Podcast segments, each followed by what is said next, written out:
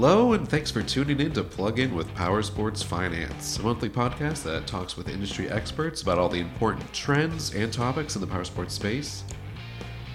I'm your host, Matt Wood, Associate Editor of Power Sports Finance. Last month, Harley Davidson and Polaris released their fourth quarter earnings, and we're going to be talking all about it.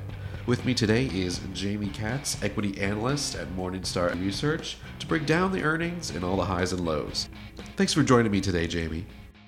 Thanks for having me. No problem. So, you know, in general, uh, what were your thoughts on the earnings from Harley and Polaris's uh, Polaris? You know, what were the highs? What were the lows? Well, I think Harley was a bit disappointing in our opinion. It seems clear that consumer preference headwinds have persisted for the business uh, throughout the final quarter of 2019. Total motorcycle revenue is down about 10% on 7% shipment declines. And then with industry declines further anticipated for 2020, revenue guidance of about 4.5 billion implies Harley sales will continue to struggle to rise ahead, um, even with new displacement models starting to ship towards the end of the year. For Polaris, we felt a little bit of the opposite. We thought 12% sales growth was impressive considering the late late stage economic expansion the U.S. is operating in, and even taking out half of the gain which stemmed from the Boat Holdings acquisition, the ORV and snowmobile segment uh, rose about 7% in 2019, and the motorcycle segment cranked out about a 7% rise in a really tough environment. Uh, in addition, Polaris was able to capture some gross margin expansion in the last quarter of the year despite tariff and foreign exchange headwinds last year. Yeah, for for sure. I would say like I, obviously my my insight isn't as uh, deep into it as as yours, but I would say that you know maybe it kind of for, for both of them it kind of went maybe as expected. But you know what were your ex- expectations? You know heading into Harley's earnings, did they come out like about how you thought it would? Actually, for Harley, heading into the last quarter, we thought the firm would deliver above break even motorcycle operating margins and that profitability would then improve going into 2020 given the new product launches slated for the 2020 year and then tariff mitigation efforts the firm had undertaken. Uh, neither of those issues were really achieved or pointed to, so we were a little disappointed. Our prior sales forecast for 2020 was for 4% growth and for motorcycle margin improvement, uh, both are both of which are unlikely really to be unachieved at this. And post earnings, we did temper our 2020 outlook. Uh, for Polaris, the company launched its initial 2020 outlook, which called for 2 to 4 percent sales growth and EPS of 680 to 705. That was mostly in line with our prior estimate, which called for 3.3% sales and 10% EPS increase. So we weren't really moved um, in either direction by the fourth quarter performance or the forward outlook for Polaris. Mm, gotcha. And I mean, uh, looking kind of uh, more at Harley, I mean, they've been having you know, dwindling, dwindling uh, sales for a while now, so that element wasn't too surprising to me. But was there anything else about their earnings that kind of uh, stuck out to you, or that you were surprised to see?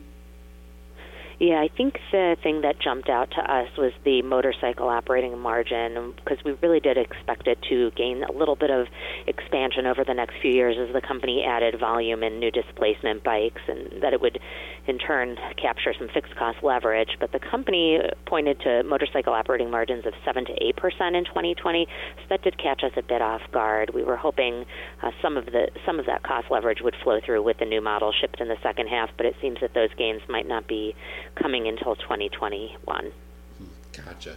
And maybe for uh, anybody listening who kind of like isn't too familiar with the terminology, maybe you could kind of just do like a very like uh, mini or uh, granular breakdown of like kind of what what is like the motorcycle operating uh, income and why is that something that um, you're kind of like focusing on? Well, I think it tries to assess just the operations of the bike business without the financial services business on it. So, as a standalone, what would the margin be without the financing arm? Because that sometimes skews the metric a bit. Gotcha. And uh, given it... that it's not a, a financial services company by by trade, right? Yeah, correct. and you know, for uh, uh, Polaris, you know, was there anything that uh, stuck out to you or surprised you uh, for that company?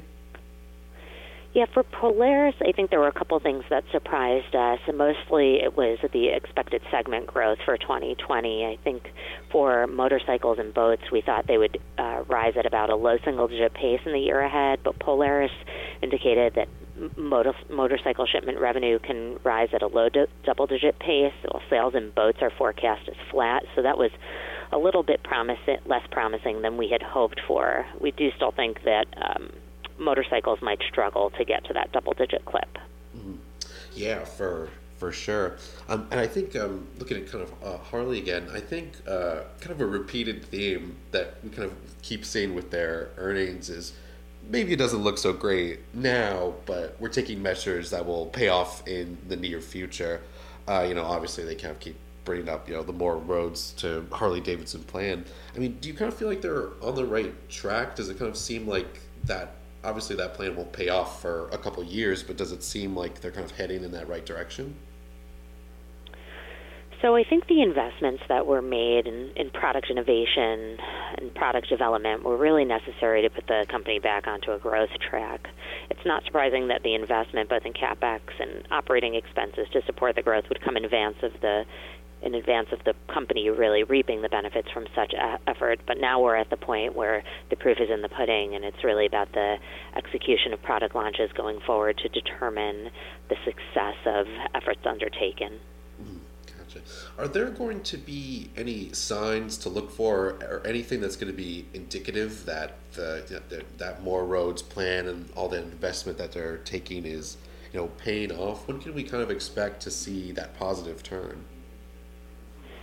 So for Harley, I think what we're looking for is to see that Harley's consistently taking market share in the new segments it's playing in, that it's doing so at reasonable prices, not marking down its bikes to drive volumes, because we really think that could hinder their overall brand perception. So I don't know that we would see that figure in, until about 2021. And I think also we'd like to see more riders entering the market every year. In 2019, um, Harley indicated that 527,000 riders joined the brand, but it also indicated that 472,000 left. So there were net 55,000 net riders in uh, 2019 that came on board. Gotcha. And uh, how do you feel about uh, Polaris headed into 2020? I always kind of like feel like I have like a little bit of like a weird relationship with Polaris because I feel like people tend to really focus on either like Harley or BRP because like one is like quote unquote struggling, the other one is kind of held as an example of someone who's doing really well. And Polaris, I feel like can sometimes fall like kind of in between those two companies. Uh, yeah, from our perspective, from an investment perspective, we think Polaris has the best valuation out of the three companies. So the company is diversified across a number of categories. It, it it operates in both work and play, and it does trade at a discount to our $105 intrinsic valuation. Conversely, Harley is trading right around our $34, sorry, $33 fair value, um, and we voiced concern regarding the profit profile of some of the upcoming product launches. We think those are going into really price-sensitive parts of the global market with heavy competition. And when you look at BRP, the shares have nearly doubled over the last year. They're trading at 52-week highs, and we think they're a little bit pricey for investors despite the company having tremendous white space categories to grow in. But we think that at this point they are priced in for that growth. Gotcha. And for Polaris, uh, you know, they've made a lot of internal moves lately. Uh, just as an example, like restructuring its leadership team. You know, what are your thoughts on uh, they elected someone to kind of lead up a whole new uh, electric uh, electrification division? Uh, you know, what are your thoughts on those moves? Sure. I think it's clear that electric vehicles are becoming much more of a focus for both consumers and for companies like Harley and Polaris with Livewire and some of the other products out there. This isn't Polaris's first push at electric. They own GEM and they took a stake in Brammo uh, and then folded it totally into the Victory line before it was shuttered. And it's no secret that battery technology is still really expensive, though. So when you look at what Harley has said in the past, it stated that it doesn't anticipate electric motorcycles to achieve cost parity with internal combustion engine motorcycles till 2030 or beyond.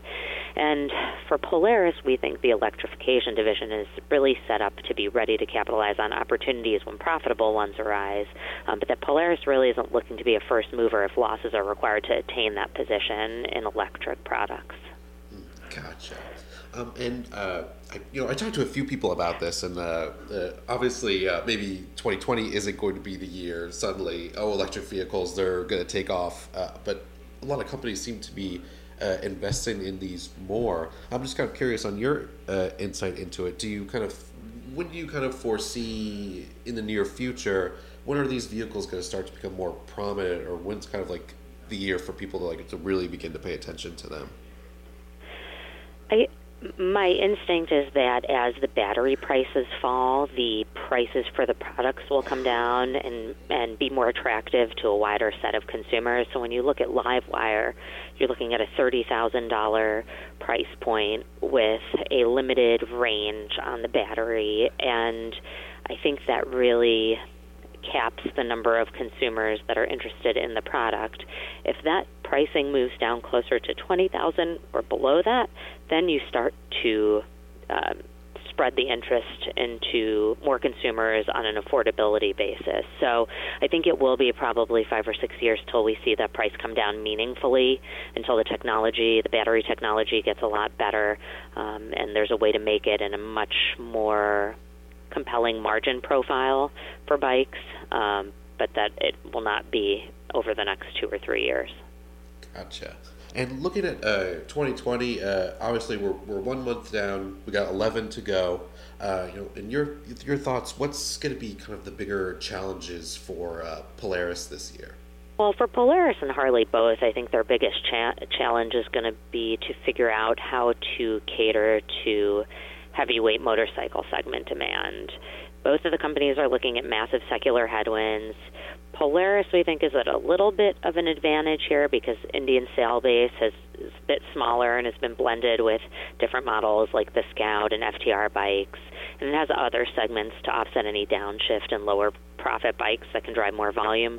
For Harley, on the flip side, it has this really significant heavyweight, high margin presence, and the bikes are key products at the business. So as Harley shifts to new models, the the lower pro- profit profile of these bikes can make a wider impact on the total margin profile and profit performance of the enterprise. So I think the um, real key or real struggle for these businesses is going to be to figure out how to grow market share in a declining market. Yeah, for for sure. And looking beyond uh, even the, the disadvantages, uh, looking at it a little bit more positively, I guess.